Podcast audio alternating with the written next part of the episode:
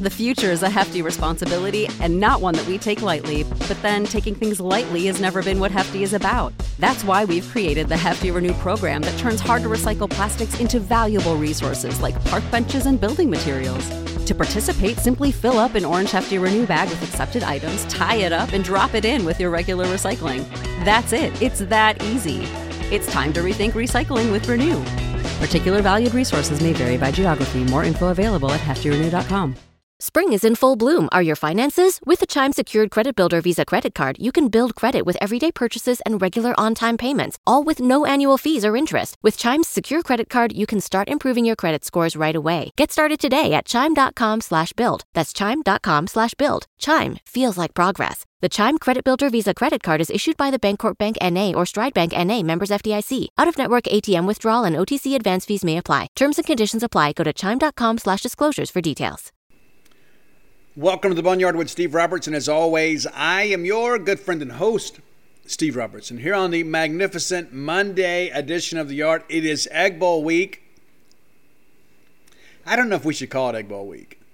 Yeah, I mean the Clarion Ledger is the one that uh, it's really it's kind of like you know people used to call us Stark Vegas to to make fun of us, and then we kind of adopted it and flipped it. So the Clarion Ledger is the one that decided years ago when State and Ole Miss were, were not very good and we weren't making bowl games, they dubbed this game the Egg Bowl. It's always been known traditionally as the battle for the golden egg, which is the correct and proper name. As Jack Cristil said, I don't think we should call it the Egg Bowl just because the Clarion Ledger did. I agree with Jack, even though I get caught up in it sometimes too and I forget. It's just so much easier. But it's rivalry week here in the state of Mississippi, and so as a result, and the fact that you guys are going to be traveling a lot this week, like many of you are going to be back and forth to Starkville and maybe going to grandma's house on Wednesday, going to the ball game, and going home Friday. You're going to have four boneyards this week. How about that? Monday, Tuesday, Wednesday, and then Friday. Friday, Monday, Tuesday, Wednesday, and Friday. And so I'm coming to you from the wee hours of the morning on Monday morning. Now, our schedule for today has changed a little bit. Ordinarily, we would get Mike Leach uh, between 2.30 and 3.30. We're going to get him as a post-practice deal, kind of a Zoom call on Monday evening. So if you're looking for Mike Leach, Ole Miss commentary, mid-afternoon, not going to have it. We're also not going to have coaching or player availability this week. Now, never fear, because we have been in the game a long time, and our trusty friends in media relations uh, were able to work with us. So we got several players Saturday after the win against Tennessee State. It's kind of an Egg Bowl preview or a battle for the Golden Egg preview. There, I'm doing it already. And so we're going to have several player features. I uh, got a lot of guys from Mississippi. I interviewed uh, Austin Williams, uh, Nathan Pickering. Of course, we got Will Rogers. I got Jett Johnson, too. So you, those features will run out Monday, Tuesday, and Wednesday, kind of leading up to Thursday's festivities. So uh, a lot to unpack today. We're going to break down the game. We're going to talk a great top 10 list. We're going to recap the week, the weekend it was and uh, going to take a trip down memory lane, courtesy of our good friends at Portico. And so we're going to talk about great Mississippi State wins in the rivalry this week is part of that great section from Portico, uh, this you know historical facts. Now, one of the things I'd like to share with you guys, and I was on the show earlier, I actually did the, the uh, a show with Stingray and somebody else. They reached out and said, "Hey, Steve, we'd like to talk to you this week. It's rivalry week." Happy to talk. Uh, because in many respects, in most circles, I am the definitive expert on the state Ole Miss rivalry. And I don't think that's undisputed. So there are a few things I want to say. There, like, and this comes up. People say, "Hey, why do you think it's gotten so bad the last few years?" Guys, let me, let me uh, bring you up to speed. Let me break some news here for you today on the Boneyard. It has always been bad. Always. You're just more aware of it today because of social media because people can't really hide themselves. You know, I go back to the very first game ever played between Mississippi A&M and the University of Mississippi. The very first game was delayed because a former Ole Miss player had enrolled at Mississippi State and was now playing for us. And the coaches at Ole Miss felt that that created an unfair advantage for Mississippi State or Mississippi A&M. Regardless, us. So the game was delayed. We sat him and won anyway. We still beat him. In 1905, we played Ole Miss in Jackson for the very first time.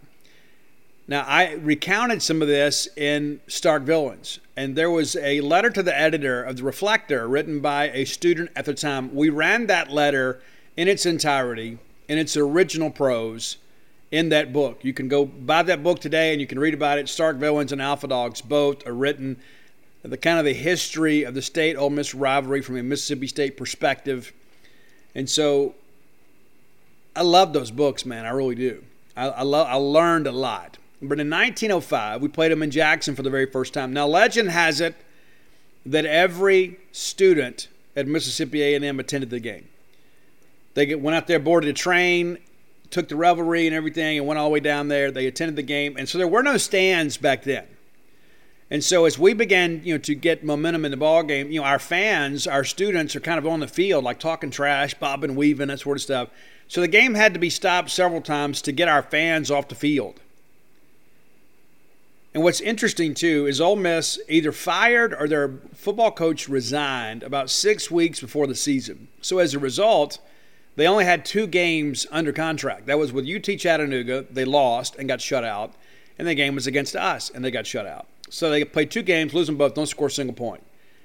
And so those smarmy Aggie cadets our forefathers, somehow, some way found a coffin in Jackson. Have no idea how they found a coffin. They did. And so they either borrow or purchased this coffin, and then they conducted a full military parade funeral for the death of the spirit of Ole Miss athletics. And they even put Bully on top of the coffin, and they played a very somber funeral march this goes back to 1905. Now,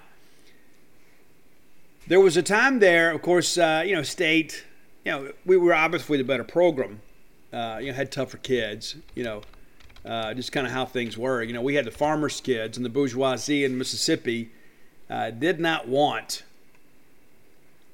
the farmers' kids going to school with their kids. You know, you, you may go, and I, I discussed this in, in, um, in Stark is so when the Morrill Land Grant Act was passed as part of post Civil War Reconstruction, they uh, the money initially went to Ole Miss, and everybody says, "Oh, of course they take it." Well, they were the only institution of higher learning at the time, you know, for white students, and so they took it. and They set up agricultural, mechanical arts programs. It didn't work out. Ultimately, that money was given back and uh, they actually took a portion of the funds away from Alcorn State. That, that's a true story. I, I, have read some people that dispute that. Uh, that is true. So there was money taken from Ole Miss and from Alcorn that basically funded the founding of Mississippi State. It's a true story, 100%. And we shouldn't feel guilty about that. It wasn't our decision. But Ole Miss fought tooth and nail to kind of prevent all that stuff. So, you know, again, it was very contentious. And so they didn't want to play us for a long time because you know we were the new kids on the block, and you know they were just too good to play us. And I think they really got tired of losing to us. It's pretty even for the most part, but they were like, "Ah, we're going to upgrade our schedule." So after the 1911 game, the Mississippi State won six nothing. They decided they're going to upgrade their schedule. They did not play us 1912, 13, or 14. And finally, in 1915, we got to get them back on the field and we took out four years of frustration. And we beat those guys 65 to nothing. 65 to nothing. Most lopsided victory in the series. And then Mississippi State did not lose to the school up north again until 1926. That's right. Rattled them off 1915, 16, 17, and then two times in 18 19, 20, 21, 22, 23, 24, 25. They finally beat us in 1926 in Starkville. They rush the field, tear down the field goals, and the next thing you know, they're all hell breaks loose. And as legend has it, you know, some wooden chairs had to be sacrificed to protect the dignity of Mississippi A&M. So when I hear these people say, "Oh, it's gotten so bad," why are you so delicate? This has always been a rivalry that is not for the faint of heart. Our grandfathers are out there cracking each other over the head with a wooden chair because Ole Miss finally won a football game for the first time in forever. And you want to talk to me about It's toxic. Give me a break. Give me a break. It's ridiculous. So here's the deal. I'm I'm happy with the arrangement exactly as it is. I don't know what how you guys feel. Uh, I don't need anybody from Ole Miss to like me. They're not my target audience. I know many of them are listening to this show. And he said, "Oh, I can't stand that guy." You know what? The feeling's mutual. Right back at you, pal. It doesn't matter to me. I mean, they're not good at sports. They're having a good year in football, but you know, ideally, they're not good in sports. And so we have to share a state with them. And I've heard people say, oh, I wish they'd close Ole Miss down. I, I don't agree. I, I, think it's perfect as it is because you know that, those people have somewhere to go to school. Now they're kind of consolidated in one area, in one part of the state. And so perfectly fine with me. Take a lot of pleasure in beating them, and I know they enjoy beating us. And I, I know as sure as I sit here, if we lose the ball game on Thursday, which I absolutely do not expect, you know, my Twitter mentions are going to blow up. Oh, Steve, you know, we stuck it to you. You know what? Hey, congratulations. You did. I don't like it, but I'm not going to get out there on, on Twitter and cry about it. Just not going to do it. Not going to do it. I got too much pride in myself. But uh, you know, when it's when it's our year to brag, we're going to have a good time with it, and I believe this will be our year to brag. I feel really good about the ball game, and we're going to spend this week talking about that. We are. That's not to say it's not going to be a competitive ball game. It absolutely is. It absolutely is. Could be a lot of things happen at ball game. But we're going to break a lot of things down. We're going to talk about, you know, when state uh, tomorrow we'll probably talk about, you know, what does the game look like when state is on defense, Ole Miss is on offense. Talk about those matchups. Kind of break down some offensive numbers from Ole Miss and defensive numbers from state because I really believe that is where the game will be won or lost. I think State's going to be able to score. I don't think Ole Miss is going to be able to get a lot of stops without our help. But can Mississippi State's Zach Arnett, the defense, get enough stops to win the ball game? I think that is where the game will be determined. That's a very, very potent offense. And anybody that suggests otherwise is being disingenuous. Matt Corral is an extremely talented player, will be one of the first quarterbacks taken in this draft, and deservedly so. But I still want him to leave with a loss. I do. I know you guys do. I, I can respect them, but I don't always have to like them. You know, and that's the thing too. That there's so many people that make this so personal. I got nothing against those players. It's kind of the ideals and this whole uh, you know modern day caste system and cultural elitism that gets to me. So I'm perfectly fine with the arrangement. I don't like them. They don't like me. They don't have to like us. That's fine. I'm not running for mayor in Oxford, but uh, we're going to break down the game. We're going to have a great week, and I think it's going to end with a Bulldog victory. At least I certainly hope so. But I feel really confident about the game. Mississippi State uh, gets out of this Saturday's game with uh, pretty much as we talked about on the show on Friday. Best case scenario for State, of course, would be Vanderbilt to win the game. But I don't think anybody realistically expected that to happen. That said, Vanderbilt made Ole Miss play it down to the final possession. They weren't able to pull it. I, I think ideally, you know, Lane Kiffin would love to be able to pull the guys at the half. And and to be honest with you, and we'll talk about it a little later in the show, you know, Vanderbilt could have made that game a lot more interesting. They didn't they kind of stopped doing what worked for them. And of course, State basically were able to sub pretty liberally. We had the second team skill players on the field in the first quarter. And so you rotated rather liberally. And so State obviously kind of turns it over uh, to second, third teamers later in the ball game, which enabled Tennessee State to score. But the reality of it is, is that not only did we get a head start because of the start times, and Lane Kiffin even mentioned that in postgame. It's like, hey, they got a six-hour head start. It was actually closer to seven hours. And so while those guys are getting, you know, getting showered and everything else, we're already breaking down film. We, we are well ahead of the game. And so if we win this game or lose this game, it's, it's not going to, we're not going to be able to blame prep, lack of preparation. You can say, well, it's a short week. Well, they've had less time to prepare than we have. Let's thank our good friends at Bulldog Burger Company, longtime sponsors of the show, and I am longtime fans of that establishment. Love going in there, love the food. Had uh, lunch there recently with my good friend Chuck Jordan, who uh, is a distant relative. I, I, can't chase the lineage, but uh, he is from Winston County originally, as my grandmother, and she was also uh, the descendants of the Jordan family. Actually, an Intrican was her maiden name, but her mother was a Jordan. So I claim Chuck as my cousin, and it's uh, it's my world. I can do that, right? It's my life. So uh, went in there, had that salad again, and it is so substantial. Talking about that BLT salad. You know, a lot of people say, you know, Steve, I don't want to eat real heavy at lunch. I don't want that like in the afternoon. I don't want to get all sluggish in the afternoon. Let me encourage you to eat fresh. Go have that great BLT salad. You'll be glad you did. You can get it frilled or fried, uh, fried, grilled or fried. My goodness. Uh, and you'll be happy either way. I, I don't get the red onions on mine. You can have my portion. You can tell them, hey, I want Steve's red onions, and they can give them to you. I don't even want onions in the kitchen when my food's being prepared. But that said, uh, you can you, you can go and get salads at a lot of places, not nearly as good as uh, what you're going to get at Bulldog Burger Company. So go by and check it out. Three great locations to serve you: University Drive right here in Stark Vegas, Gloster Street there in Tupelo, of course, the brand new one, Lake Harbor Drive in the Richland Flowood area. And I'd be remiss if I didn't mention the great restaurant quality hamburgers. Had a couple of people contact me over the weekend. They were they were Bulldog Burger Company newbies. Both of them had the pimentology add bacon and you know what? Changed changed the direction of their lives. Like Steve, you absolutely were correct. Absolutely were correct in what you said, what you did. I'm hooked. And that's how it is. I don't even like pimento and cheese sandwiches, man. I can't tell you how many dinner on the grounds deals I had to go to as a kid. My mom make those pimento and cheese sandwiches. Oh, we need to eat one of those because I made them. Well, I didn't want them. And so if, if, I, if we were outside, if I could ever find a dog to give it to, I would. And sometimes I don't even think a dog would eat pimento and cheese sandwiches. I know many of you do it just doesn't work for me. But the pimento spread on the pimentology, bon appetit, man. It's wonderful.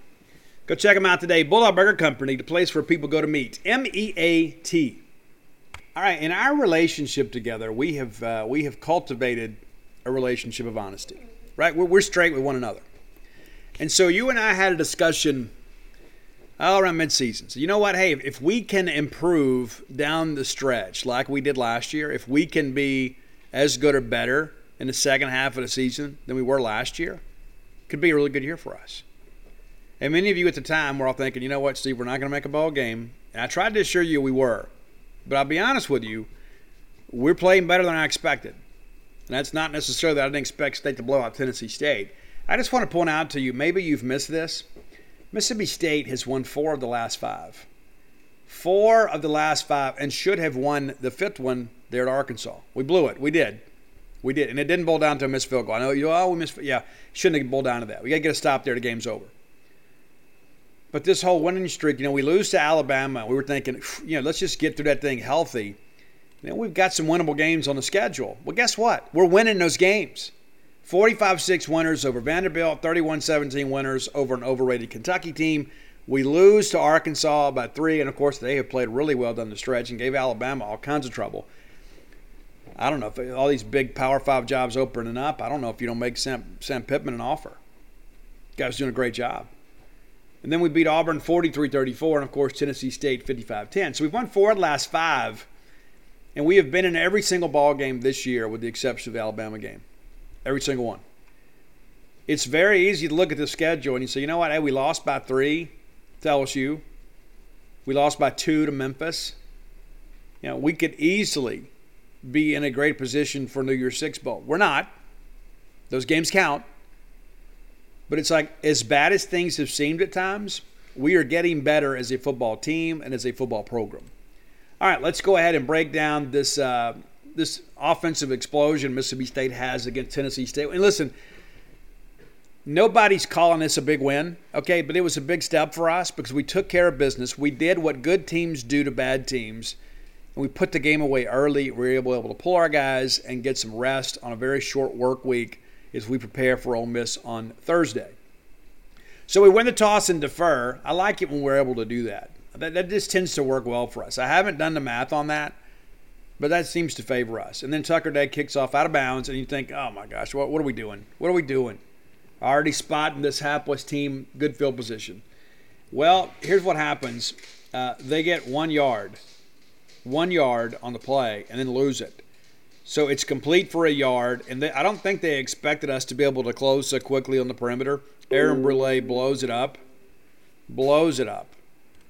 And uh, then they get a one yard gain from Devin Starling, their great running back, and he, did, he was very pedestrian against us. Then it's an incomplete pass. Shawn Preston with the PBU there, and it's a punt. Jaden Walley returns it 15 yards, fumbles it, but gets back on it. We take over at our 40, 40 yard line and go right to work. We've only scored on our first offensive possession, I think, twice this year. I think that's correct. Vanderbilt and then this game. I think that's correct. I'm almost positive that's correct because since because Vanderbilt was the first time we've done it all year, and then we go down, uh, you know, ten nothing, ten nothing.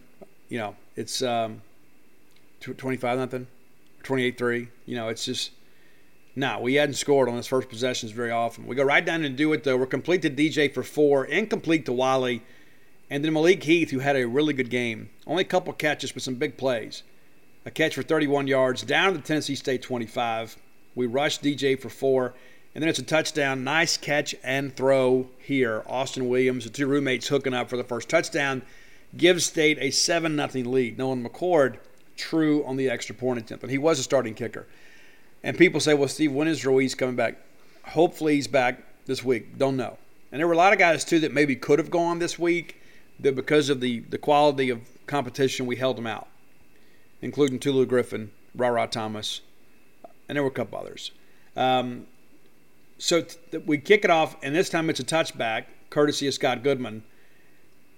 Devin Starling then runs for a two yard loss. It's complete for a one yard loss, and then there's a sack for a 12 yard loss. So three TFLs on the play. Nathan Pickering, who is getting better week after week after week after week. We're really starting to see him realize his potential. Then it's a nice 50 yard punt but Jaden Walley snags it, and returns it 29 yards. We're first and 10 at their 31. What do we do? We go right in and score. Complete to Polk for seven, back to Polk for five. Now we're feeding Polk for four. Second and six, we find Jamire Calvin for eight. Sets up a first and goal situation at the Tennessee State seven. We're incomplete to Woody there, and that's a drop. But rather than just say, oh, you know, come on, Woody, we go right back to him. We give it to him, and he runs it in seven yards for the touchdown. I got nothing to say negatively about the Mississippi State running backs. Guys doing a good job in pass protection.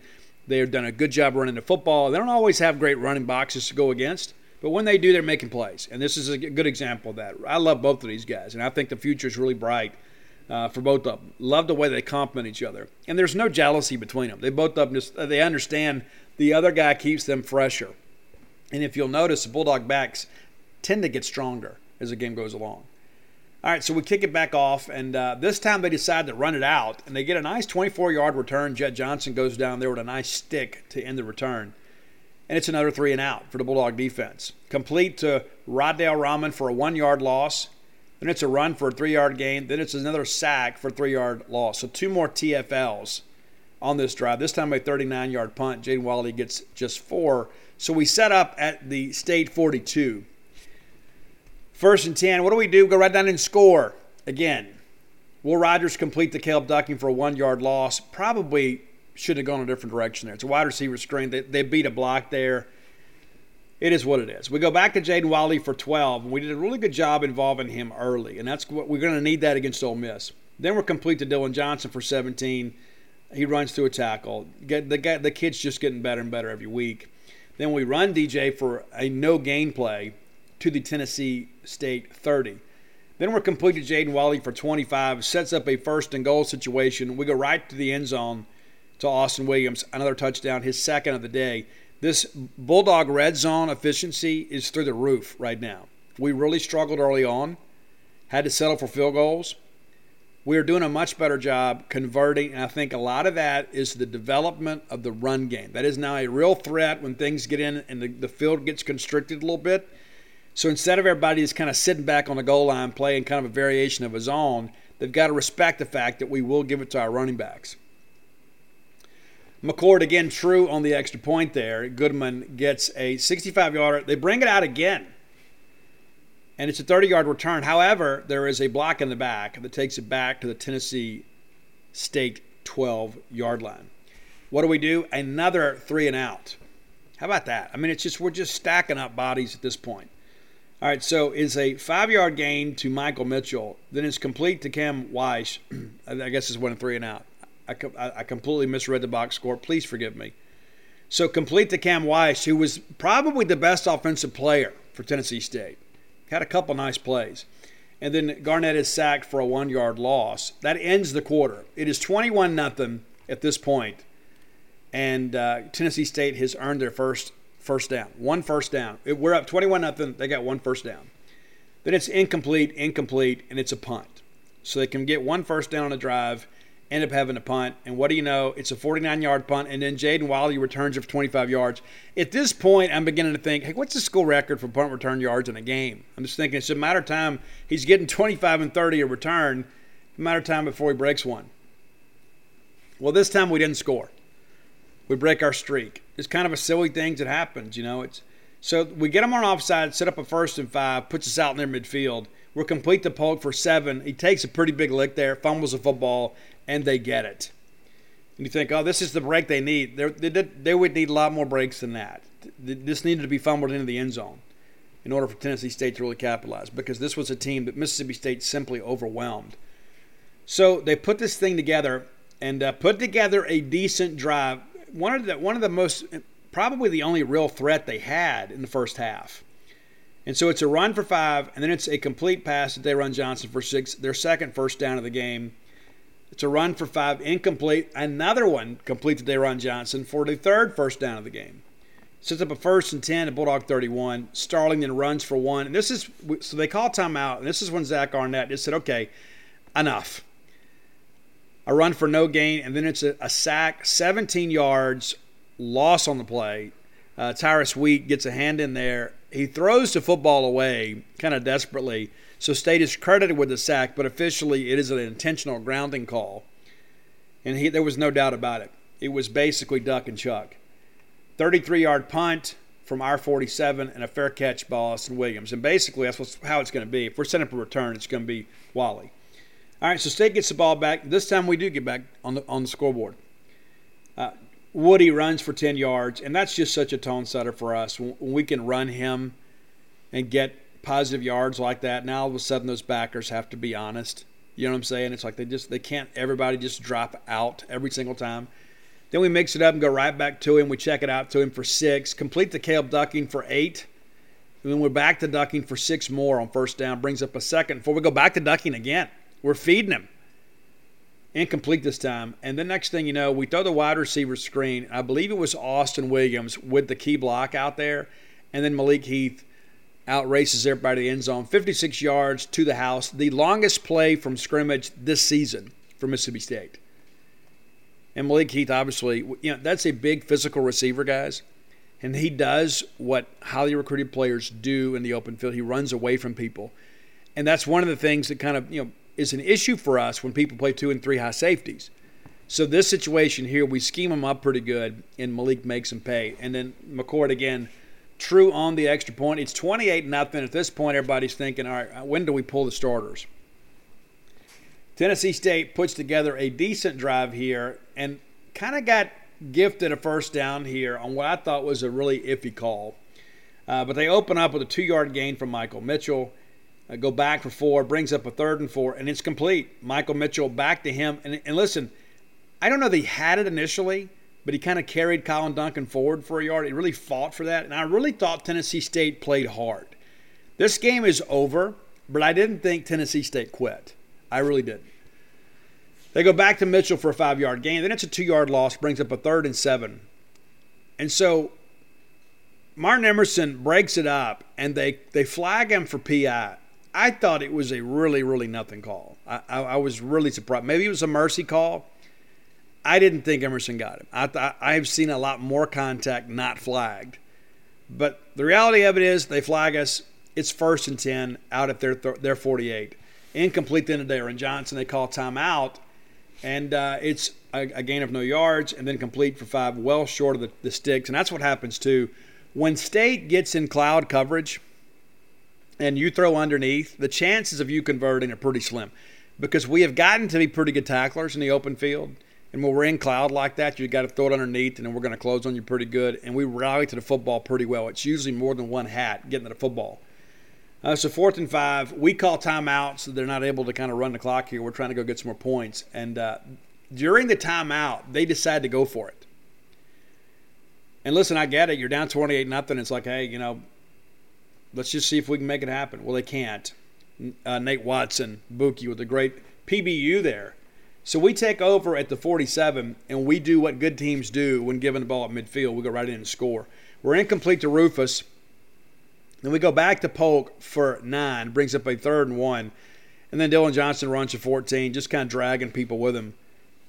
And what do you know? We dial it up again from the 30, and it's a 30 yard touchdown pass to Austin Williams. Three in the game. McCord good as well. This time, we don't get the ball to the goal line, and they give up a 17 yard return, but State makes a tackle at the 19. Dylan Lawrence doing the honors there. And um, basically, that's the half. They run for six and then run for six, and it seemed like they took a they, they took a knee, but it's not recorded here in the box score. That's that's how I remembered it. Maybe that's maybe maybe I'm it's stuck running together here. But the bottom line is they pick up a first down. We get out of the half. And so Mississippi State absolutely rolling at this point. Everybody's happy. It's 35 nothing. We know that we're going to substitute liberally here in the second half. Why are so many dogs suffering from health issues? Actress Katherine Heigl, who's helped save over 16,000 dogs through her personal foundation, says they're seeing more issues than ever with dogs' joints, odors, and their health than ever before. After doing a ton of research, she feels there's one place we can all look to improve our dog's health their food.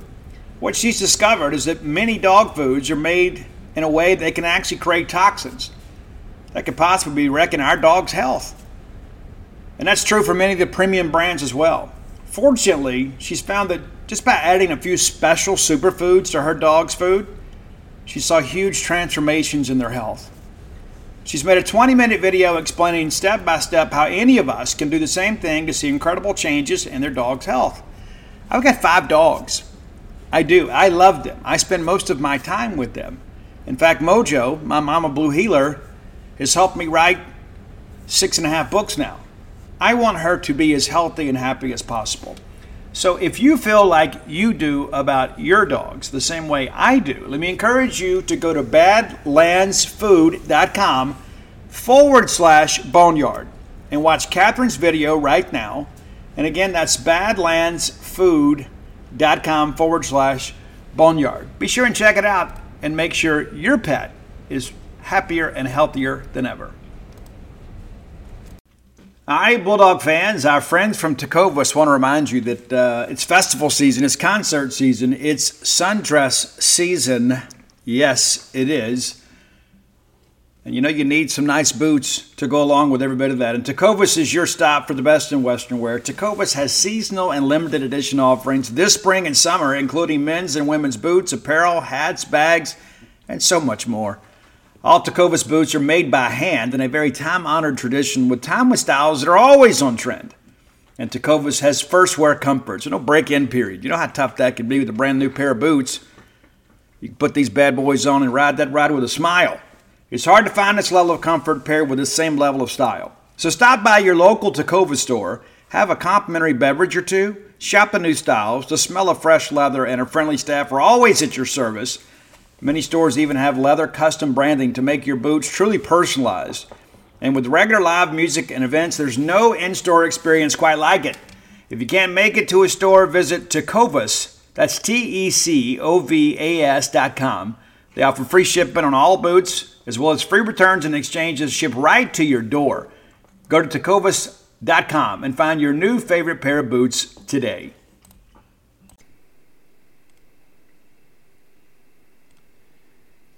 All right, let's jump into the second half. Mississippi State deferred, so guess what? We get it first here, and uh, you know we got a chance again. I, I was thinking, you know what? Let's let's just get through this first drive. Let's go score, and let's pull everybody. I mean, absolutely everybody. We had a chance. We didn't do it though, and so we're complete the Polk for 12, gets us a first down. And we're already out to the 46 yard line. We run for two, back to Marks for two more and then we're complete to Polk for two. Brings up a fourth and four. We decide to go. And we throw it to Jamire Calvin, and for some reason, he ran the route short of the sticks.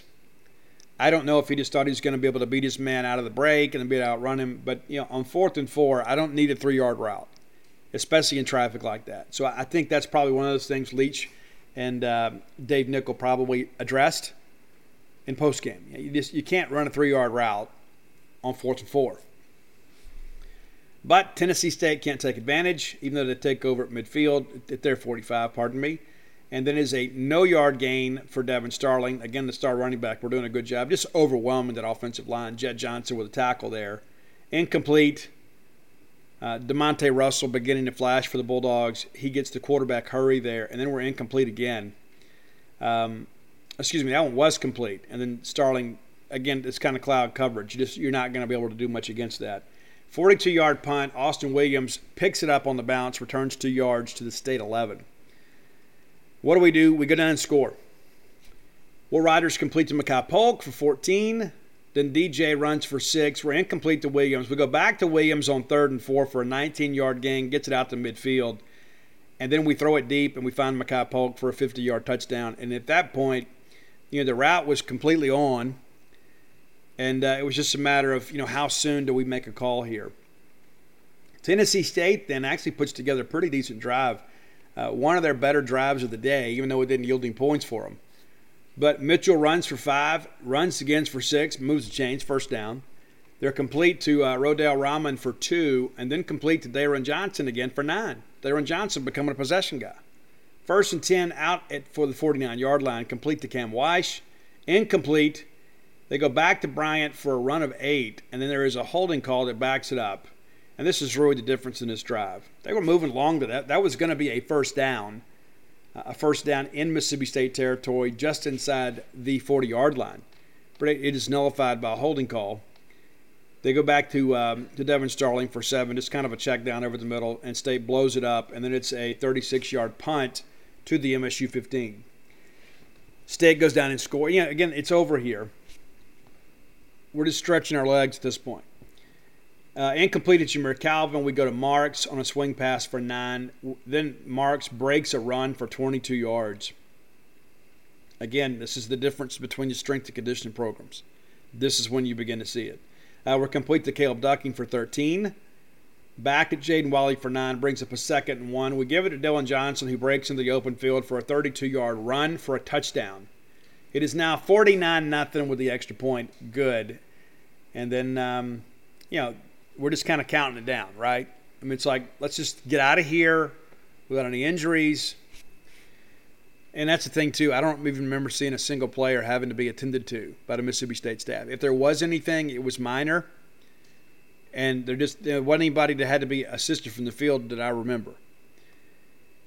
Tennessee State takes over at their 25. It's a run for nine, a run for three, which moves the chains, brings up a first and 10 at their 37. They're complete to Zaire Thornton for six brings up a second and four, and then Michael Mitchell dumped for a one yard loss. Jett Johnson and Ty Cooper.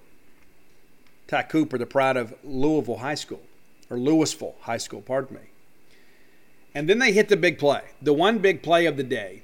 On third and five, they hit Cam Weish, who beats Decamerion Richardson, and uh, and I'm not going to hate on DeCam at all. I mean, you know, this is a guy that needs reps. He's probably going to be a starter for us next year. But it's a 55 yard gain.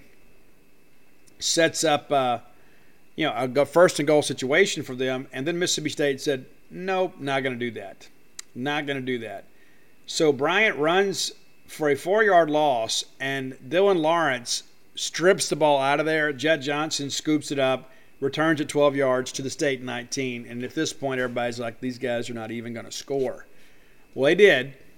They did, and a lot of it's because we gave them the short end of the field. That we we we we take it, then we give it at times. Chance Lovertich takes over. It is complete to Rufus Harvey for eight, and then incomplete to Omni Wells, uh, broken up. J.J. Jernigan then runs for two yards and fumbles the football. And then TSU recovers at the state 29. Now, they didn't get much on this. They're complete for eight, then they run for one, brings up a third and one, and then it's a it's a it's a five yard loss but they knocked the field goal through from 43 yards, and they're on the board, 49 3. Get the kickoff. Marks returns at 25 yards. Really nice return. Like he was maybe a block away from really breaking that thing and getting some big numbers there. Lovertich puts a nice drive together, and um, we go down and get that field goal back. So Lovertich complete incomplete to Brody King. It was broken up. I really thought he might have gotten there early. They didn't flag it, and it's, at this point, if it's marginal, you probably let it go. Uh, complete to JJ Jernigan for seven, out to the 37. Lovertich then runs for two, brings up a fourth and one. We go. Jernigan then runs for eight yards. The newly scholarship recipient, recipient Jernigan for eight. Lovertich lays it out for Teddy Knox, and uh, we're, we're just not quite there. And Teddy looked good running out on the field. Really want to see Teddy Knox a lot more uh, in the years to come. Excited about his potential. A false start on Nick Jones, which is one of the only penalties of the day on Mississippi State. I believe there were three. State kicks out of bounds on the opening kickoff. Martin Emerson is flagged on a kind of questionable third and seven, and then you have a false start. We, we talked about pre snap penalties early in the year. We have cleaned that up. This offensive line has really improved. Alabama game, not our best moment, but we have really improved since then. Uh, Lovertich then complete to Carson Banks for 23 yards. How about that? Walk ons making plays. Uh, complete to J.J. Jernigan for 12, another first down, brings up a first and 10 situation at the Tennessee 23. We're incomplete to Rufus Harvey, kind of doing traffic there. Nick Harper breaks it up for him. We go back to Rufus for seven, gets it down to the Tennessee uh, State 16. Lovertich then runs for one on third and three. Uh, just couldn't quite get there. The McCord steps up, knocks it through, makes it a 52 to 3 game. We kick it off. They return it 27 yards set up shop at their own 30. Devion Bryant is then complete to Zaire Thornton for 18. Four yard gain uh, on the quarterback being flushed there. Nick Mitchell and J.P. Purvis on the tackle. Starling runs for two, brings up a third and four situation. They find Cam Weish again. Same guy on that 55 yard gain. Here he is, 20. Jay Jemison on the tackle. Incomplete then. And then we've got another, I guess we actually had four penalties on the day. The box score initially said three. But Corey Ellington is penalized for pass interference, and you know it's probably a little ticky tack at this point in the ball game. But hey, the kid's got to learn. So it's 15 yards down from the state 26 to the 11. First and 10 to the 11. They run for four, they run for two, and then they, they, it looked like departing of the Red Sea.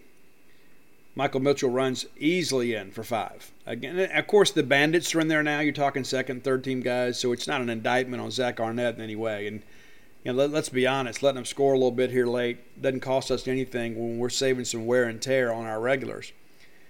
Teddy Knox then fields a kickoff and takes it back 31 yards to state 35 and looked really good doing it. Guy's really, really athletic. Uh, Tennessee State sets up, excuse me, we set up shop here at the uh, state 35. Lovertich complete to Omni Wells for 40 yards.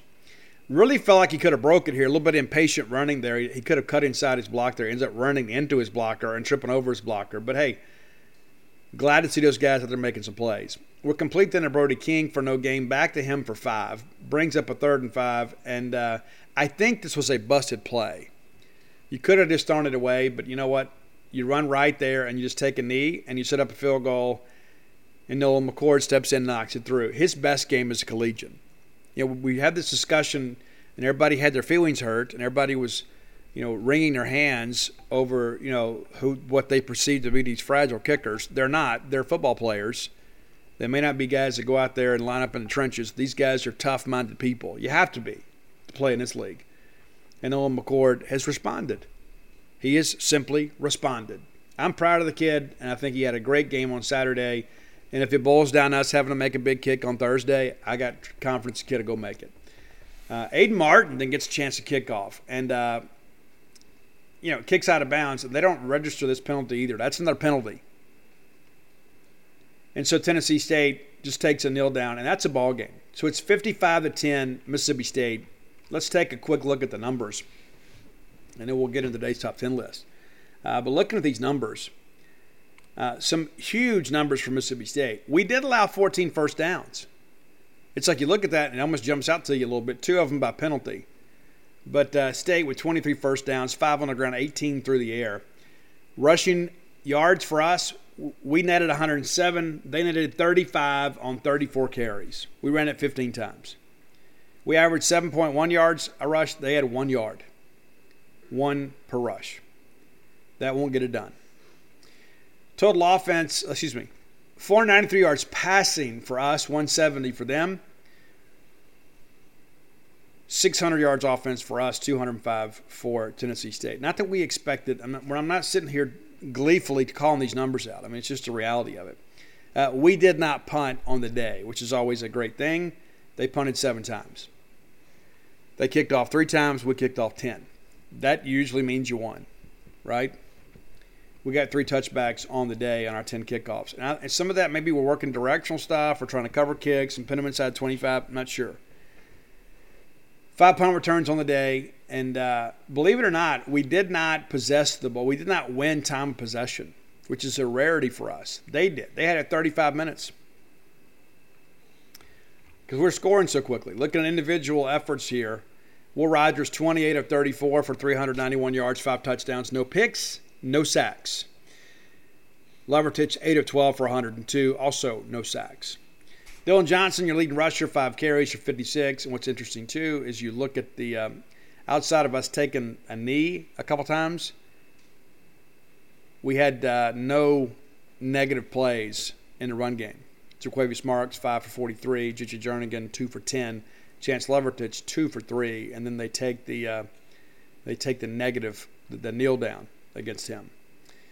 All right, receiving numbers Makai Polk, nine catches for 110 yards and a score. Malik Heath, second in yardage, just two catches, 87 yards, but uh, really showed some explosiveness. Austin Williams, one of his best days in a Bulldog uniform, four catches, 75 yards, three touchdowns. Jaden Walley, three for 46. And again, I like how we utilized him early to kind of open up some things on the outside. Caleb Ducking, four catches for 26 yards.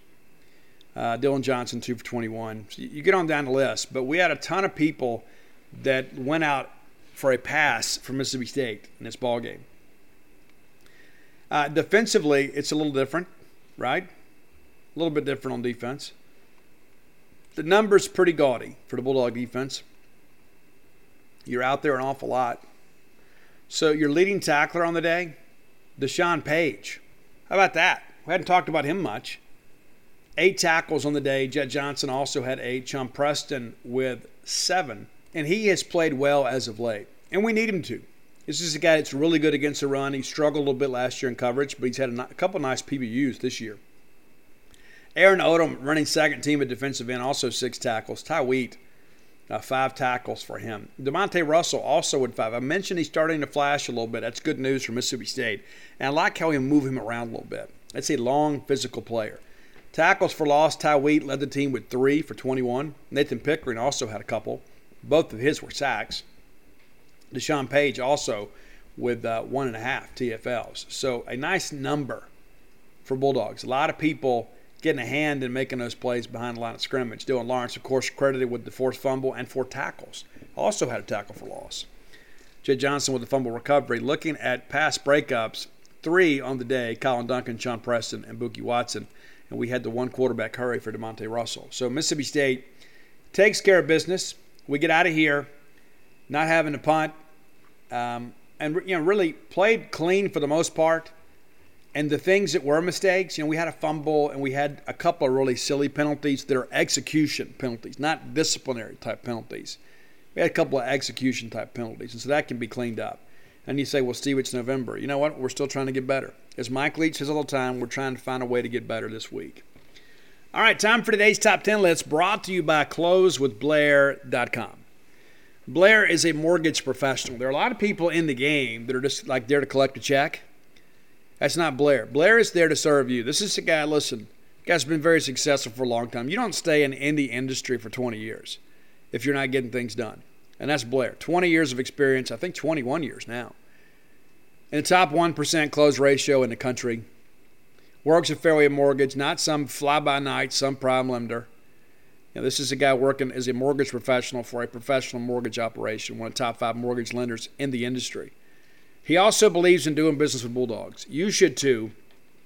If you reach out to Blair, whether you're looking to refinance your home, looking to buy a home for the first time, maybe you're looking to say, hey, can we afford, you know, maybe a place in Starkville? Can we get that done? Blair can help you. And maybe maybe you've been turned down elsewhere. Give Blair a chance to help you. He can put you on a path to help you achieve your dream of home ownership. Give him a call or a text today. I'm going to give you his personal number, not his office number. No, no, no. Not his office number. Not his assistant's number, his number. 601 500 2344. 601 500 2344. Again, I believe in doing business with Bulldogs whenever we can, kind of keep it in the family. And so if you mention to Blair that you heard about him on this show, whether if you've known him your whole life, just say, hey, Blair, I heard about your ad in the boneyard. He's going to pay for your appraisal. It's about a $500 value. A lot of fees that go along with getting a house refinanced or purchased. And so he's willing to save you a little, a little money just because you're getting the Ken Folks discount by being in the Bulldog family. Today's top 10 list, let me give a little credit here. Let me give a shout out. I have had numerous top 10 requests from this gentleman. And he said, it's Jay Heath Hopkins, just so you know. So Jay's like, hey, I've given you a lot of ideas, and maybe I have been remiss in mentioning Jay's, because sometimes I'll like just send Roy the name, say, hey, we got a request for Three Dog Night or something like that, and I don't tell him who it's from, so I try to remember. And so Jay has been keeping score. Jay says, hey, I've requested Van Halen, Van Hagar, top 10 Rutherfords, top 10 Mississippi musicians, and a few others. How about top rock songs in 1997? Well, here's the deal. He said 97 was a bad year of music, and so I absolutely disagree with that. The numbers don't support that, Jay. They don't. Jay Heath Hopkins sounds like he should be like in financial planning or something. So he's like, hey, it was a weird year in music. How about top 10 songs from 97 or top 10 worst songs from 97? Well, we've already done top alternative rock songs for 97. So I'm going to kind of take his idea and kind of flip it a little bit here. And we're going to go top rock songs from 1999. Now, it was different in 99, the late 90s. We didn't have a lot of metal, and there wasn't a lot of metal played on the radio. Like, even the bands that were still kind of around were kind of pushed out by nu metal. That, that, that was kind of rising to the forefront. So we've got some nu metal on today's list. But I got a ton of honorable mentions today. You know, I don't like to do a whole lot of them. I have to today because 99 was a year that introduced us to a lot of great artists. So these, the fact that these didn't make the list, and some of these have been on lists before. The fact that, you could, we could do a top 20, and you would still feel slighted and say, "Hey, what about so and so?" So these didn't make the list, and I love these songs, but I wanted to kind of diversify the list a little bit. But Learn to Fly from Foo Fighters, honorable mention. Cowboy from Kid Rock. Even though I, I think my favorite Kid Rock song, well, only God knows why is my favorite one. But but how do you not get down the ball with a ball? I mean, it's like you put it on, and it just makes you want to grit your teeth. How about Lit Up from Buckcherry? I've seen those guys live. They're incredible. love Buckcherry. But Lit Up is a party song all the way. And I don't, you know, sometimes I got to be careful singing that one, right? Uh, Alice in Chains, Get Born Again. This is kind of towards the end. The song One from Creed. That's right, I'm not scared to say it. You're not scared to listen to it either. Stop being a sheep. Creed was great. Don't pretend you didn't love it. Don't, don't pretend you didn't sit there and sing with arms wide open at the top of your lungs. Yo, I hope he's not like me. Talking about your son. You, you know what I'm talking about. Don't pretend. Don't, don't, don't get herded into that pasture. And then how about Bittersweet from Fuel. How about that? Seen those guys live too. Love them. All right, so here's your top 10 list. And, and there's some bands. One of the reasons I didn't include all those is, you know, we've, we've talked about some of those before. So I said, let's diversify a little bit and let me bring some bands in maybe we hadn't talked about much on top 10 list. Number 10, a band that I saw live at Bon one of the closest that I've come to a fight in the last uh, several years but it's You Wanted More from the band Tonic. Tonic was great. They only got about four really good songs. But You Wanted More is probably the biggest one. And I know that uh, If You Could Only See is another one that people really like. I like Casual Affair a lot, but You Wanted More, that's your number 10 song today from Tonic. Number nine, a band that I dug a lot, like the second album a little bit more. I know many of you like this band too. They're still performing. But it's Inside Out from Eve 6. And some people are thinking, "Oh, dude, I hadn't listened to them in years." While you're while you're thumbing through the Eve Six, put on Promise and listen to me. I'm telling you, you'll love it. Number eight, we've had this band before on the top ten list, but it's the song "Heavy" from Collective Soul. I dig this track. I love the way that it starts. Love that guitar riff. Number seven, a song we've had before too, but I couldn't put this list together without including the Red Hot Chili Peppers, and I went with Scar Tissue. I actually had the book. I hadn't read it yet. And I, matter of fact, I just picked up a copy of Dave Grohl's book. So I got some reading to do once the regular season ends. My goal is to get both of those books read uh, before the end of the year. Uh, number six, we've never talked about this one. And at the time, this band was probably the biggest band in the world. And a lot of people hate them today. They deny they listen to them. They're liars. They're liars. Because everybody listened to Limp Bizkit at the time. Everybody did. You can say what you want. You can tell your kids. You can lie to your kids. You can lie to your boss. You're not going to lie to me. You and I both know when the song Nookie came out, you sang it. You did because you say I did it all for the Nookie. Well, that's what you say. But everybody, everybody listened to that song, and if you say you didn't, you are a liar, and I, I absolutely cannot respect that. Number five, this song has actually been on the list too. It's the Ben Bush. I absolutely love this track. I love Gavin Rossdale's vocal in this. It's the chemicals between us. Number four, I could have gone a lot because the Battle of Los Angeles came out in 1999, and, and if you know anything about rock music, you know that's Rage Against the Machine. One of the more powerful videos of that era, and one of the most powerful songs of that year is Sleep Now in the Fire by Rage Against the Machine. Sleep Now in the Fire.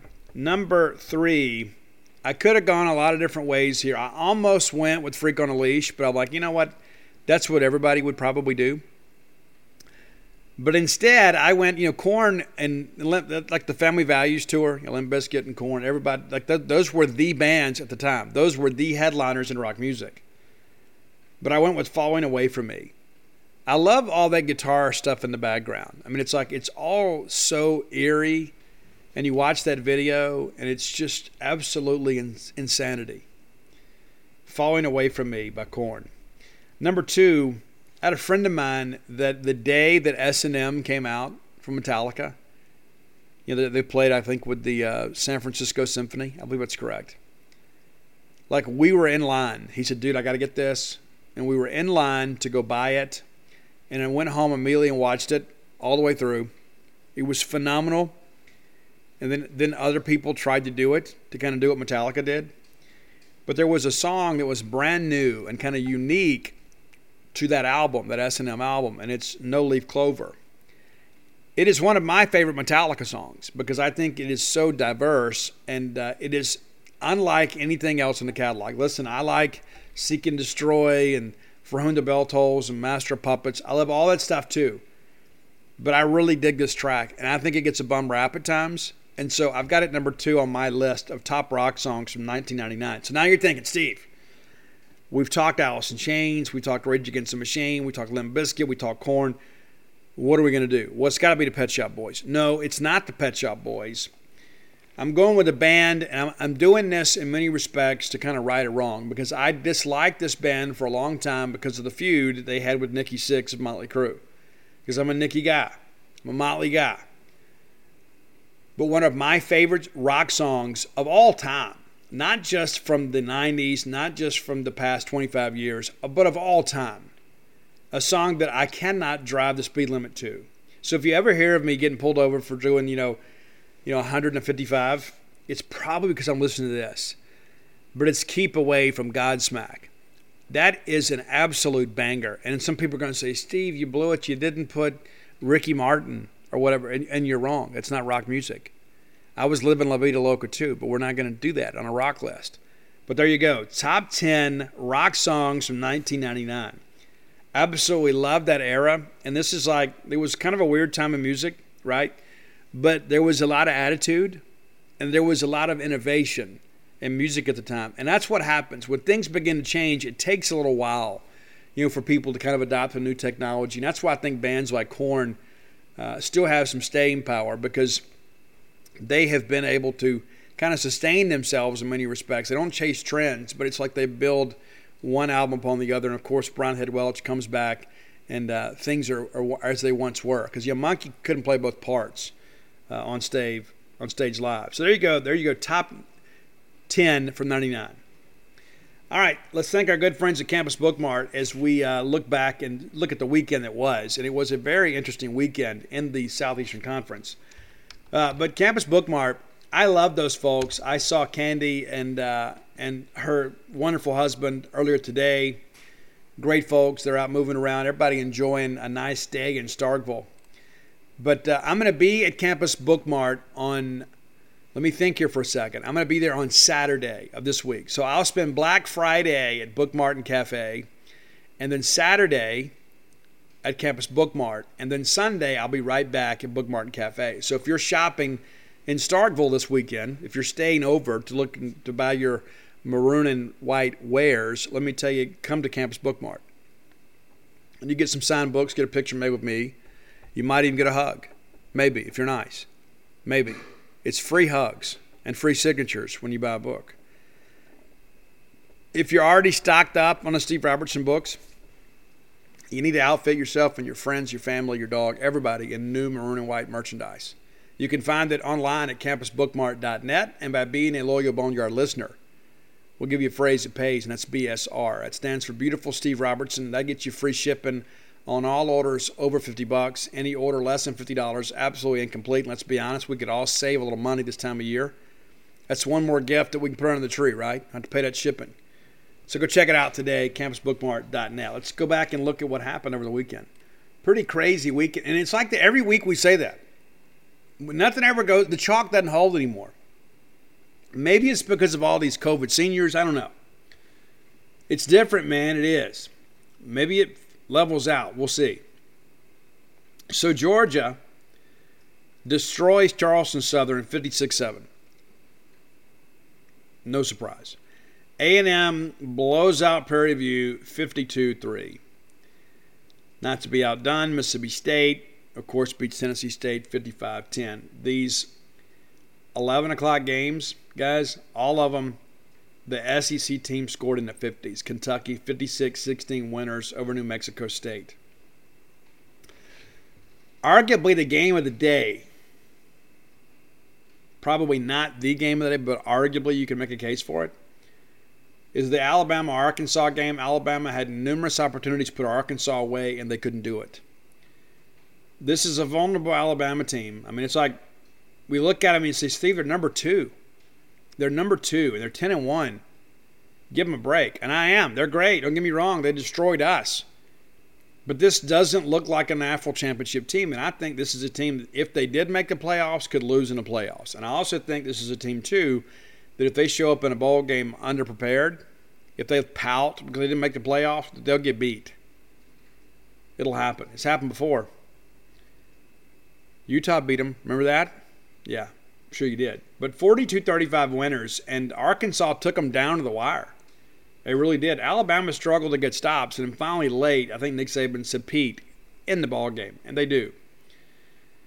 Missouri 24 23, and it's a game that sent shockwaves throughout the nation. Not just because of the outcome of the game, but the aftermath that followed. Dan Mullen fired at Florida after four years. It is absolutely incredible to me. I know people are like, oh, Steve, you know, yeah, yeah. Guys, listen.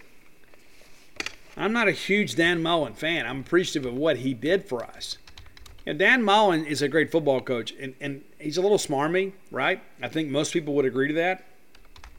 But let's be honest. I mean, when we talk about on this show that it takes a special person to run a blue blood program, and it's pretty obvious that uh, that's not Dan Mullen, right?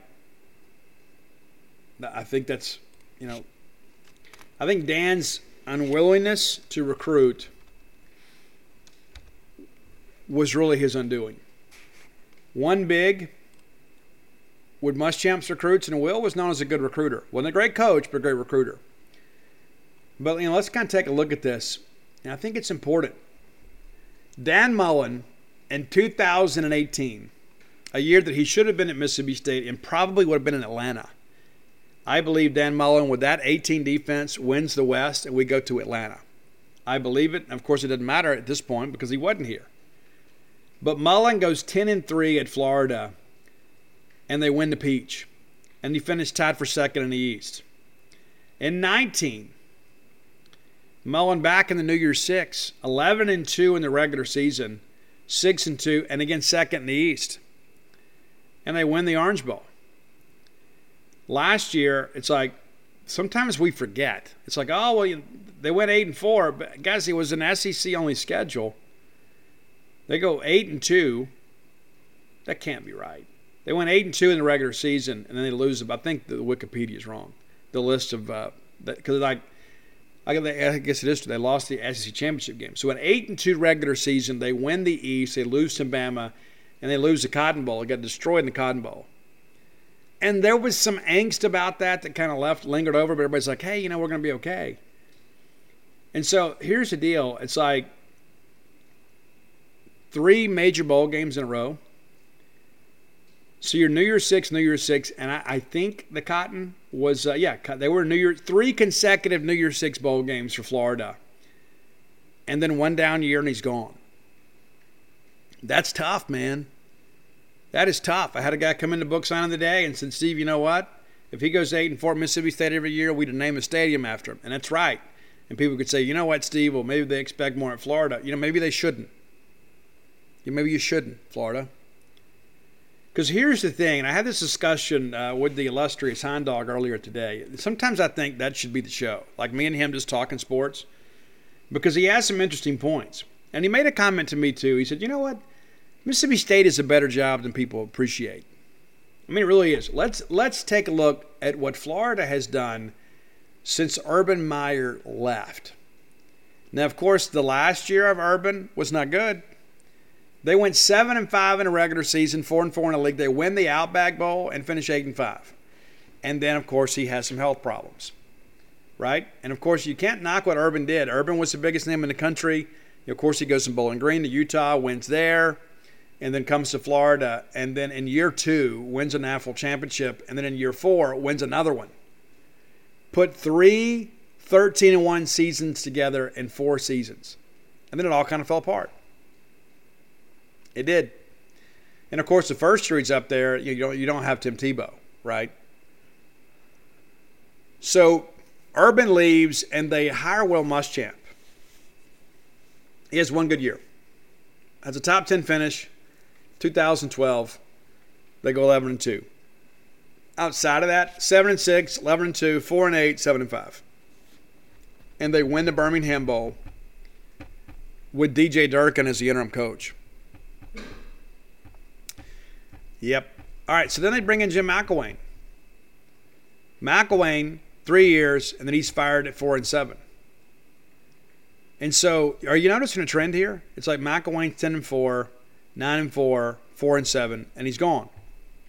And of course, there was all that stuff about you know, McElwain's termination had nothing to do with on the field performance. And it was like all this craziness about the, the shark thing, you know he says it wasn't him. I don't know if it was or wasn't, but like it was a, a thing on Twitter, and people were making fun of him. And the next thing you know, there was this, you know, some some billing irregularities, if I'm not mistaken. Anyway, it was it was not related to on the field stuff. They fire him, and um, it's pretty crazy. They fire him, and then you know they're looking for a coach, and uh, they go get Mullen, and then Mullen gets him in three consecutive New Year's Six games, and he's terminated interestingly enough to me, there was one there was a, a line in Scott Stricklin's statement today where he says they're looking for sustained success. Well, Scott, aren't we all? We're all looking for sustained success. But it's like you begin to ask yourself three straight New Year's Six, and then you have one difficult year. So it, it makes me wonder is there something else here? You know, is, is, there something else at play? I don't mean necessarily a scandal. I'm just saying, oh, are there some people behind the scenes that maybe just got tired of Dan Mullen? Because Dan's a guy that grades on you after a while. I mean, he does. You know, Dan's a big personality, and there are a lot of people that can only take Dan Mullen in, in small doses. You know, that's you know Joe completely different. Joe Moorhead, even though he has a big personality you know, Joe's kind of guy like you know Brian Haydad has a, a, Christmas party every year, and the media comes over, and uh, they're very generous, and, and he and uh, and Jennifer uh, feed all of us. Guys, Joe came to the party because that's who he is. Joe just comes to the party and sits on Brian Haydad's couch because that's who Joe is. Dan Mullen would have never done anything like that. Joe just didn't win enough. Simple as that. He didn't want enough. And think about this for a second. you know, Joe Moorhead, we, we talk about the difference in the jobs. You know, a lot of people say, oh, you know, Joe, that the era wasn't good. Look, guys, Joe won both the Egg Bowls and got us in bowl games in back to back years. And no, it wasn't pretty. That's the only time in our history that a guy has, law, has won the Egg Bowl and been fired. It's never happened in our history. And he did it twice. And you know what? And it was the right decision. As much as I like Joe, and I still have some correspondence from Joe from time to time, it was the right call. It really was. I, maybe the job was too big for him. Maybe he just wasn't quite ready for it. I don't think it's an indictment on him as a person. And I think he'll probably learn from the experience and be better. Um, but you know, when you come in, you talk about you know get you you know get your what's your ring size and clear out some spot on the mantle for the Heisman Trophy. You know, you say that stuff in locker room. You know, you don't you don't say it publicly. You just you just don't. And I think that there were a lot of people. Of course, that became kind of the you know the whipping post. You know, it's like those things begin to happen, and people kind of beat Joe up with his own words. You know, go kick rocks, Bob from Boca Chica. All right, uh, Auburn in bad shape now. South Carolina wins; they're bowl eligible, and that's the thing. You look at this thing too now with Auburn. Auburn really in a good spot now for Mississippi State. Auburn not going to beat Alabama with TJ Finley as a quarterback. Auburn's won the West, but they're not going to coast. Auburn going to be a six and six team. South Carolina going to be a six and six team more than likely. I guess they could get a seven and five. Not expecting it, but I didn't expect South Carolina to beat Florida. I didn't expect them to beat Auburn, even though that to me is less surprising. You know, Auburn's playing a first game with a backup quarterback. I could, you know, you could see why the offense would struggle a little bit. And South Carolina has played three different quarterbacks that have all won two games apiece. So it has been a team effort. Uh, Vanderbilt, of course, uh, takes Ole Miss down to the wire. It's a 31-17 ball game, and you know that was the thing too. As Vandy began to climb back into it, there was one sequence that really stood out to me. Vandy is third and three, and at the time averaging 4.2 yards a carry, and they threw back to back passes with a quarterback that really struggles to do that. What are you thinking? Ole Miss had not been able to stop the run, and even when they sold out, Rocko and those guys were able to find a crease every now and again. I thought the Vanderbilt offensive line actually played pretty well. So you have a chance there to really climb back in it. It doesn't work out. And, and what do they have? You know, a couple turnovers and turnover on downs in the second half. Ole Miss wins 31 to 17. We're going to break some more Ole Miss stuff down tomorrow. But here's the deal. You know, Vanderbilt, we love you and we wish that you would have won this ball game. But this is probably the best we could have hoped for from you. Going down and looking at this thing too. You know, Ole Miss up 24 to 9 at the break. They score 7 points in the second half. We have all this discussion about offensive guru like I don't know, I don't know who started that, but we hear that from time to time. Offensive guru. And so let's just go back and look at a couple things here. I think it's important. And maybe it's just me that thinks these things. You guys may see life a little differently than me. Maybe, maybe, maybe you're smarter than me. Maybe I don't know. Maybe you are. I don't know. Maybe, maybe you dated pretty girls than me. I don't know. Okay, so in the LSU ball game, Ole Miss goes, scores 14 second half points, and all is in the third quarter. But listen, the game's over. It's 31 7. So you're kind of coasting a little bit. there's not a big indictment, right? Well, the next week you play Auburn, you score three points in the second half, and you lose. You lose. Now you're down at the half, 28 17. So you know you're going to come out and have to play some good offense, and, and then you don't. You, you put up three points. Then you get this ball game against Liberty.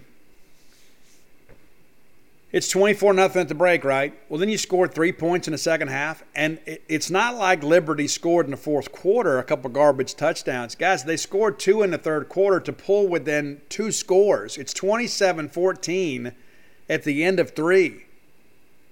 Liberty is still very much in the game. Let's go to this A&M game, right? So you get down here at the end, and it's like it's still very much a ball game. You get one offensive touchdown, and you get the pick six, right? That's what puts the game away. Is the AJ Finley 52 yard interception because If this it's 22-13, they're driving. It's still a nine point game, but you get a pick six, and so you're just not really getting the offensive production that you would think. And then you go back and look this week again. You look again the Vanderbilt game. You know, again, get, this is a hapless opponent. The Mississippi State drilled it, and you score seven points. So there are clearly some issues with whatever opponents are doing at the half to make adjustments to the Ole Miss offensive production. And listen, they do a great job scheming you up. Ole Miss is incredible in the first quarter. If State can survive that initial punch, maybe you get a turnover, maybe you get a, a play, maybe you if you get to the half with a lead, I think State's going to win going away. But this is a, a Ole Miss offense that is struggling in the second half, in the second half of the season. This is an Ole Miss defense that is actually a little bit better. And like just by showing up, they should have been better than what they were a year ago. But they are better. They're not great by any stretch, but they're a better team defensively. And I think that's made a difference. I think that's a difference in them winning games like the Tennessee game. Is because their defense is able to get stops. Remember how the game ended? With Ole Miss getting a stop. The guy comes up, you know, half yard short of the first down. And listen, I know look, the Bulldog and us, oh, well, he made it. He didn't make it. The spot was wrong, but even if the spot was correct, he didn't make it. It was fourth down. The game's over. Ole Miss made the play to win the game. And so, yeah, they're a little bit better defensively, but when you begin to think about, you know, what so what happens when you play a second half team like Mississippi State? What what is going to happen? So let's take a quick look at that I don't, I don't want to get too involved in this because you know we could chase rabbit trails all day with this kind of stuff. And we got again, we're going to have four shows this week, so we got plenty of time to talk about it. But let's just look at what State has done offensively in the second half um, here in recent weeks. And I think this is a really interesting combination. You know, for what you know what to expect. Let's go back. Let's start. Let's start with that Vanderbilt game. State puts up 21. They outscore Vanderbilt 21 to 3 in the second half. And of course, this game was essentially over at halftime. It's 24 to 3 at the break, and you outscore them 21 to 3 in the second half. And that's without even really trying. Mississippi State, second half against Kentucky. Of course, State is up 14 10 at the break after getting down 10 0. They outscore Kentucky 17 7 in the second half. Uh, we go to, to Arkansas, and uh, we're down 13 to 7 at the break, and we, uh, we, we outscore them 21 to 18 in a second. Not, not a huge disparity, but you still are winning the second half. The Auburn game. Do we even need to talk about it? You remember what the score was. State outscores them 33 to 6 in the second half. 33 6. It's insanity. And then this weekend, believe it or not, we give up 10 points late with the Bandits in there, and we still outscored them 20 to 10. So, with the exception of the Alabama game, we talk about playing well in the second half of the year. State has found a groove in the second half. That's five straight games. Mississippi State has outscored their opponents in the second half. So again, you get this game to the half within a score, or if you got, the, let's just say State's got the lead at the half. My goodness, what could happen? Because you're going to be there. Ring that cowbell. It's going to be a tough place to come back. It really is. Now, give Matt Corral credit. Last time he was here, he let him down for a, a potential game time score, and then Elijah Moore lost all sense of reality. And next thing you know, there's trouble. There's trouble. All right, finishing up these scores. South Alabama, not much of a, threat at all. Tennessee, 60 to 14 winners for Tennessee, and then LSU struggles through this ball game, but they beat UL Monroe 27-14 to keep the dream the dream of the Birmingham Bowl alive. You know, for LSU. And, and, and LSU had to had to play a little bit. They did. It's 17-7 at the break, and then they get ahead 24. But then you know UL Monroe comes back, but it was not it was not a masterpiece by any stretch. And there are a lot of people involved with LSU football just ready for this thing to be over with. They just are. I mean, people. I don't. I, don't, I think. It, what What do you do with an Orgeron if you make a bowl game? And LSU might just decide. You know what? Hey, we're not going to take the invitation. Because here's the thing you look at these standings real quick. So obviously, you know Georgia has won the East. At this point, Kentucky eight and three plays Louisville this weekend. Tennessee six and five. They're going to be seven and five. They play Vandy this weekend. Missouri six and five. They play Arkansas this weekend. That'll be interesting. I like Arkansas. That's interesting. South Carolina six and five. They play Clemson. Florida five and six. They play Florida State. Vanderbilt two and nine. Of course, they play Kentucky. I'm play Tennessee. Excuse me. So you could have four teams in the SEC East that are six and six. And so again, that kind of takes me back to this whole schedule modeling thing. It's like, oh, you know, man, it's these things work in cycles. When you know when half the teams, over half the teams in the East, are barely bowl eligible, don't talk to me about that. We play Georgia, yeah, you do. You also play Vanderbilt every year. We don't get that. Uh, you and Ole Miss get that. We don't get that. All right, look at the West. Alabama 10 1. They get Auburn this weekend. It's a win. Ole Miss 9 and 2 and could play their way into a New Year's Six. They get Mississippi State this weekend. That's a loss. State 7 and 4. They're going to beat Ole Miss, be 8 and 4. A&M's 8 and 3. They got to go to LSU. So A&M could win and be a 9 and 3 and they could sneak in to a New Year's 6. And that's what I think will probably happen. State beats Ole Miss. A&M beats LSU. I think A&M gets that spot. A&M moves up, takes that spot. Auburn six and five. They'll, they'll finish six and six. Arkansas, I think, will beat Mizzou and finish eight and four, and then LSU uh, will lose and be five and seven. And so, but it's crazy to think about. There's only one team in the league right now that is out of bowl contention. You could have 13 or 14 teams in the SEC be bowl eligible. You don't have enough spots for everybody, but trust me, they'll find them. They'll find them a spot. Interesting stuff, for sure to say the least. Interesting stuff uh, around the SEC. So that's and, and again tomorrow we'll kind of look at kind of more the, the, the bowl possibilities. Not a lot has changed since we talked about it last Friday, but we'll we'll kind of update you and kind of give you your rooting interest to kind of help Mississippi State uh, get into a Florida bowl game. I, I, firmly believe if we finish seven and five, if we don't win the Egg Bowl, we're going to Texas. I believe that probably 95 percent. If we win, I think we're going somewhere in Florida. Is it the Outback? Will they take Tennessee at seven and five? I, yeah, I think you could make a case. Mississippi State deserves to go, even though we went in 2018. We deserve to go over seven and five team. We've been at a Gator Bowl three times in the last ten years, but I'd rather go to Florida. But uh, I'm, you know, I'm, I'm just happy we're having these discussions. You know what I'm saying? That's the cool thing. We're having these discussions about arguing about the last game of the year, not just making a bowl game. We've done that. And we're going to finish in top half of the league. But a chance to get in the Florida bowl game when many people didn't even have us in the bowl picture. I remember some some you know loudmouth experts had us going four and eight, winning one SEC game against Vanderbilt. Right? Remember that? And so listen, it's one, listen, we all miss on some stuff, but there are some people that take such glee at taking shots at Mississippi State because they know that our people will respond. You know, they, they know that we'll respond because they feel like we're insecure. Maybe we are. But I get so tired of Mississippi State getting kicked around a little bit. I really do. The national media always acts like we're a punchline. They do. Even some of the people that you know that that I respect, it's like anytime they get a chance, they want to take a shot. And you remember there were so many people that were just so absolutely incredulous that we were so upset about Dan Mullen leaving, and we always knew at some point he would. But people acted like we didn't have a good job, a good program, and they're wrong. And now look at what's happened to Dan Mullen. We talked about on the show before. Dan Mullen is like that guy that dated the same girl all the way through college and med school, and he became a doctor, and he broke up with her and traded her in for some Instagram model, and then the Instagram model is, uh, you know, married to him for three or four years, and now divorcing him and taking his money.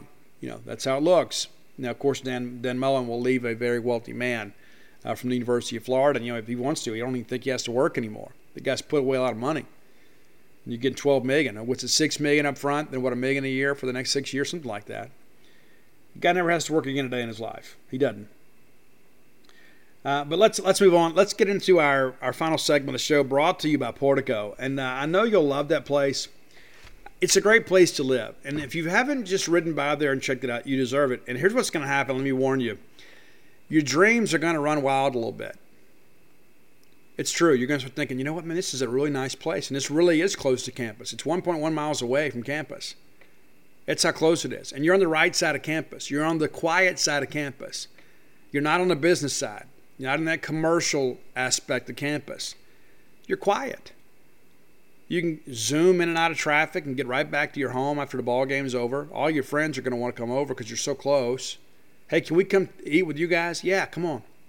Got that great walking trail. You can go burn off some of those calories you had that you put on from all your tailgating food. If you're a runner, you can run to campus.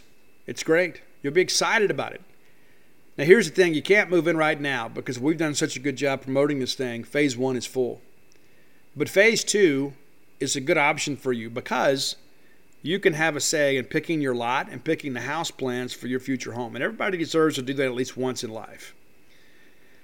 Brooks Bryan is a great friend of mine.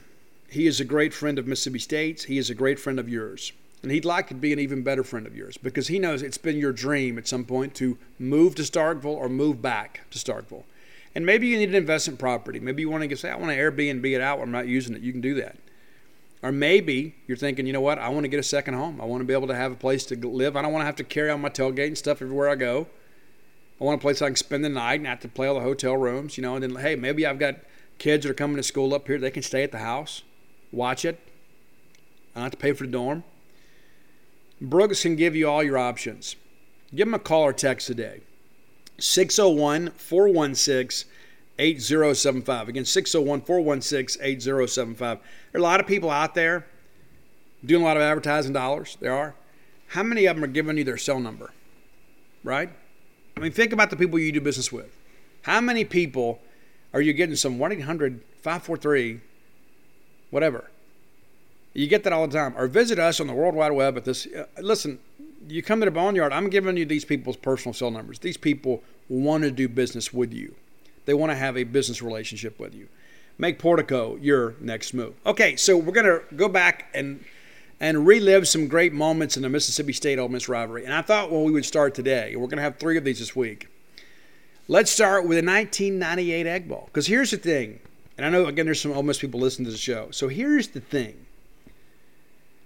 It's like, as good as this year has been for you guys, and it's been a good year. It has been. And I, and I, love the reaction. It's like, well, you know, it's about where I had us. Guys, listen, I, I know this is something you don't want to talk about with your friends, and you don't want to be honest about this. But I know when you lay down at night and you turn the light off, and you get your feet under those covers and you pull that blanket up by your head, you roll over, there's a part of you that says, you know what? It's never going to happen for us. We're never going to make it to Atlanta. We had a Heisman caliber quarterback this year, and we thought we were going to beat Alabama. And we had some people in the national media telling us we were going to beat Alabama, that we were the dark horse. And now you're not. You're eliminated again. You're an also ran again. And it's like the same logic you used, like when, when Mississippi State would, you know, we would always talk about all these great trips to Omaha. Everybody's like, well, yeah, you went, but you didn't win. But you didn't win. Well, now we have. We have won. We've proven we can win it all. And as some one of our astute Boneyard listeners pointed out, that Ole Miss is the only team in the Southeastern Conference to never play in, in a national championship game in a modern era in any sport. How about them apples?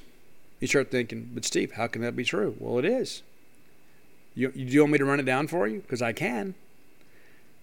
I absolutely can. Let's look at the. Um, I'm going to do it just because I know what's going to happen. People are going to say, well, Steve, okay, so Georgia has played for a national championship and football in recent years.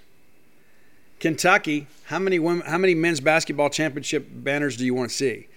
Tennessee won the 1998 BCS NAFL championship.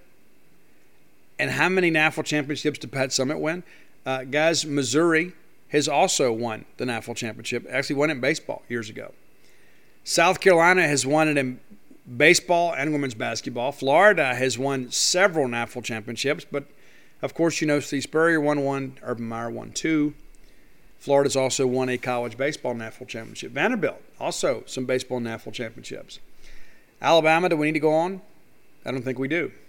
Mississippi State, no, we won a national championship in, in baseball, and we have actually played before for a national championship in baseball. Texas A&M won a national championship in uh, women's basketball with Skylar Diggins. Auburn, of course, Cam Newton. Arkansas, right? Arkansas won the national championship, back-to-back championships in basketball, and then they lose in a championship series against Oregon State in baseball. LSU, do we need to say it? So there you go. There, there's your new talking point. It's like, well, we're invested in championships, except you're the only team in the conference not to play for them.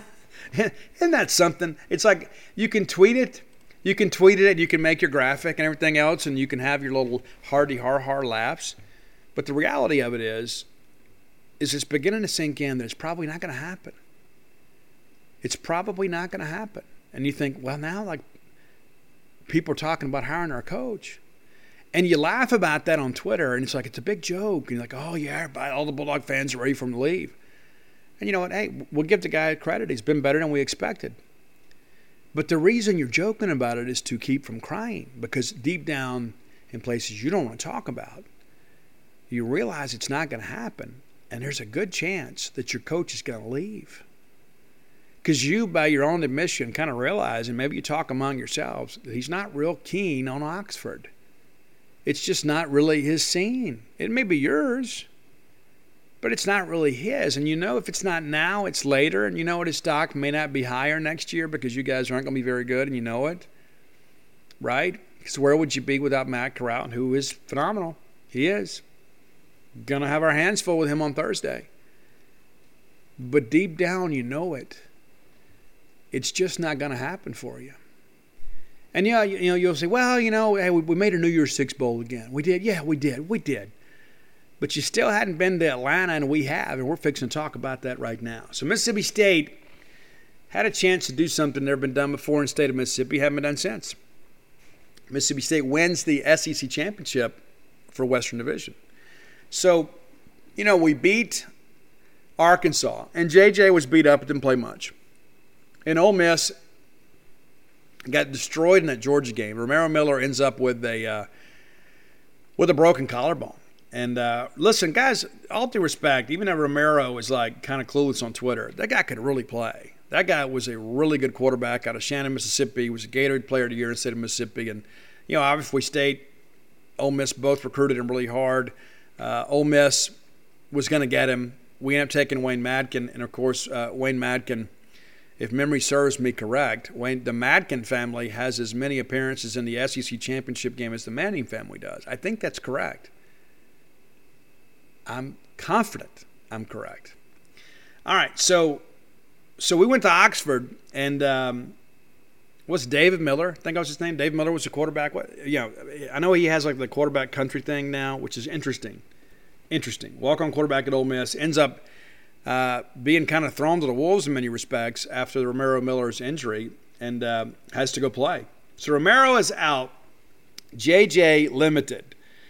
And Ole Miss actually goes down and takes an early lead. They make a 40 uh, yard field goal. Uh, I think it was with Bryce Carlisle, maybe. I'm pulling that from memory.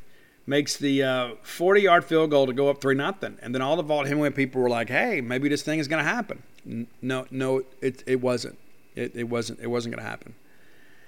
Uh, so Wayne Madkin makes a huge throw down the field, and Kevin Prentiss. There was not even even though the guy was like five eight, five nine, you, you couldn't catch him. You couldn't catch him. So KP gets behind the defense. Wayne hits some huge gains. It's a first and goal. We bring in JJ, and that was about all he could do. Even though we ran him a little bit outside at times, he was really just kind of a short yardage guy because he had the groin injury uh, against Arkansas. If I remember correctly, he only had 30, 34 yards against Arkansas. That's what I wrote down. But JJ gets in. Now it's a 7 3 ball game. So we're feeling pretty good. Because we knew they couldn't score. They couldn't score without our help. Uh, so again, Wayne Madkin dials up and really under threw the football here. We line up Reginald Kelly basically outside as a wide receiver. We lay it up there to him. He has to fight back for the football, and as big and strong as he was, there was no way an Ole Miss defender was going to get there. And now it's first and goal again. We bring in JJ, and rather than kick the field goal, we actually went for it on fourth and goal. And DJ excuse me, JJ, JJ Johnson, I'm sorry, dives over the top. And that used to be the big thing, right? Big running backs would dive over the pile. That's what he does. Makes it 14 to 3. And at this point, I think we all knew the game was over. I think we knew it. They knew it. They hoped against it. I think we knew as well as our defense was playing that incredibly athletic uh, defense of Joe Lee Dunn's. They had little to no chance. They do get a late field goal with 157 to go in the second quarter. Ole Miss makes a field goal, 14 to six. Ole Miss actually puts a drive together there in the third quarter and begin to drive down. And uh, Dave Morris, right, whatever his name was, um, he throws a pick in the end zone and really a, a terrible read, a terrible throw. Corey Peterson was not open. And then he underthrows it. Robert Bean picks it off and actually returns it out. Uh, Deuce McAllister, with his big highlight of the game, makes the tackle on the play uh, out near the Mississippi State 30 yard line. So great, great job there, Deuce. Um, later, we put a drive together and we hit Dicenzo Miller on a screen, catch Ole Miss on a blitz, and Senzo takes it to the house, 21 to six. True freshman from Ware, Mississippi, uh, just kind of making it happen, doing some great things. And again, we knew it was over. Ole Miss puts together another drive. State brings some heat. He throws into traffic, and it's Eric Daniel. Eric Daniel picking it off. Incredible. And so, you know, here's the cool thing that I think is. Um, when you go back and look at all this stuff, the, the exclamation point in this game. And one of the things that's interesting too, like on David Morris's bio, it says that he remains the only true freshman to start, uh, true freshman walk on that started an SEC game. That, that's an interesting statistic. But here's the cool thing uh, that maybe you didn't know. You know, Dave Morris played 15 years, excuse me, 15 games in four years at Ole Miss. 15 years probably felt like after playing Joe Lee Dunn's defense, but uh, you know, appeared in hand, hand 15 games and uh, threw one touchdown in his college career. Sadly for Ole Miss, it was to Tim Nelson. yeah, that's right. Uh, pass to the sidelines there pops up. Tim Nelson picks it off, brings it back for pick six, dives into the end zone. State wins 28 6. And then State parades around Vaught Hemingway Stadium with the Golden Egg Trophy, knowing that we were on our way to Atlanta. And of course, that's when, um, yeah, really, that's when you know the Ole Miss folks said, "Hey, you know what? We got to do something about this Jackie Sherrill guy."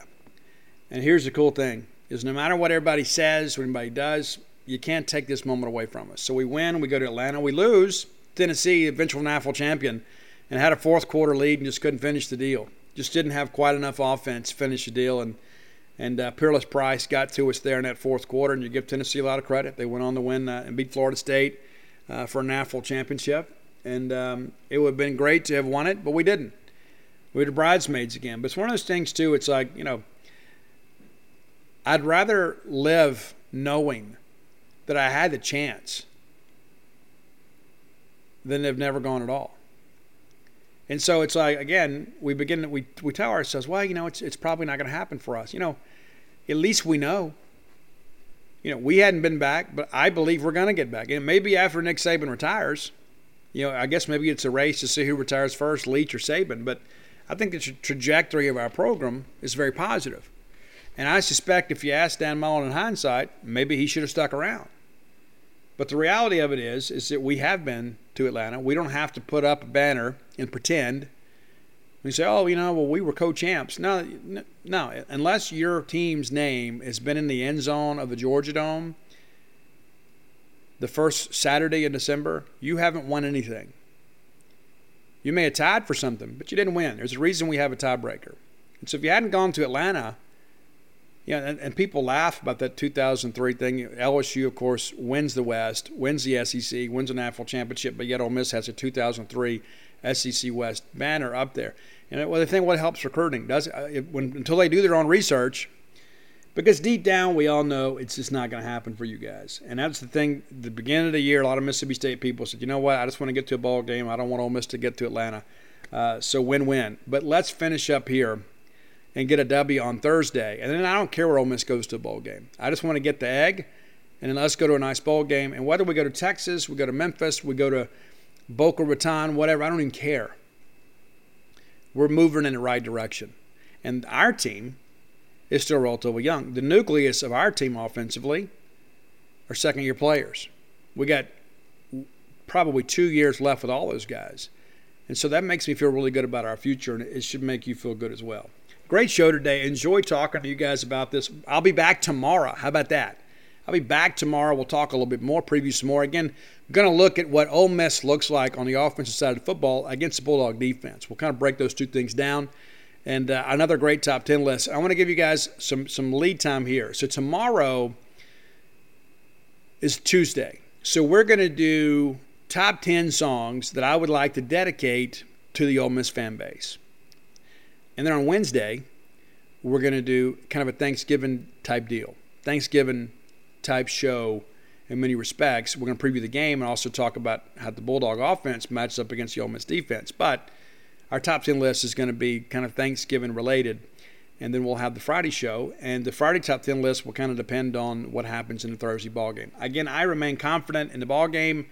I think Mississippi State's going to win. I do don't think it's going to be a blowout type game either. I know some people are saying I, I do think if State gets the lead at the half, that we're probably going to win by a couple scores. And of course, uh, if you saw the future spread last week, you know, like the futures, they were saying, hey, Ole Miss probably favored by two. Not the case. Mississippi State favored in this ball game. And again, I, I expect State to win, and I look forward to uh, celebrate with you guys too.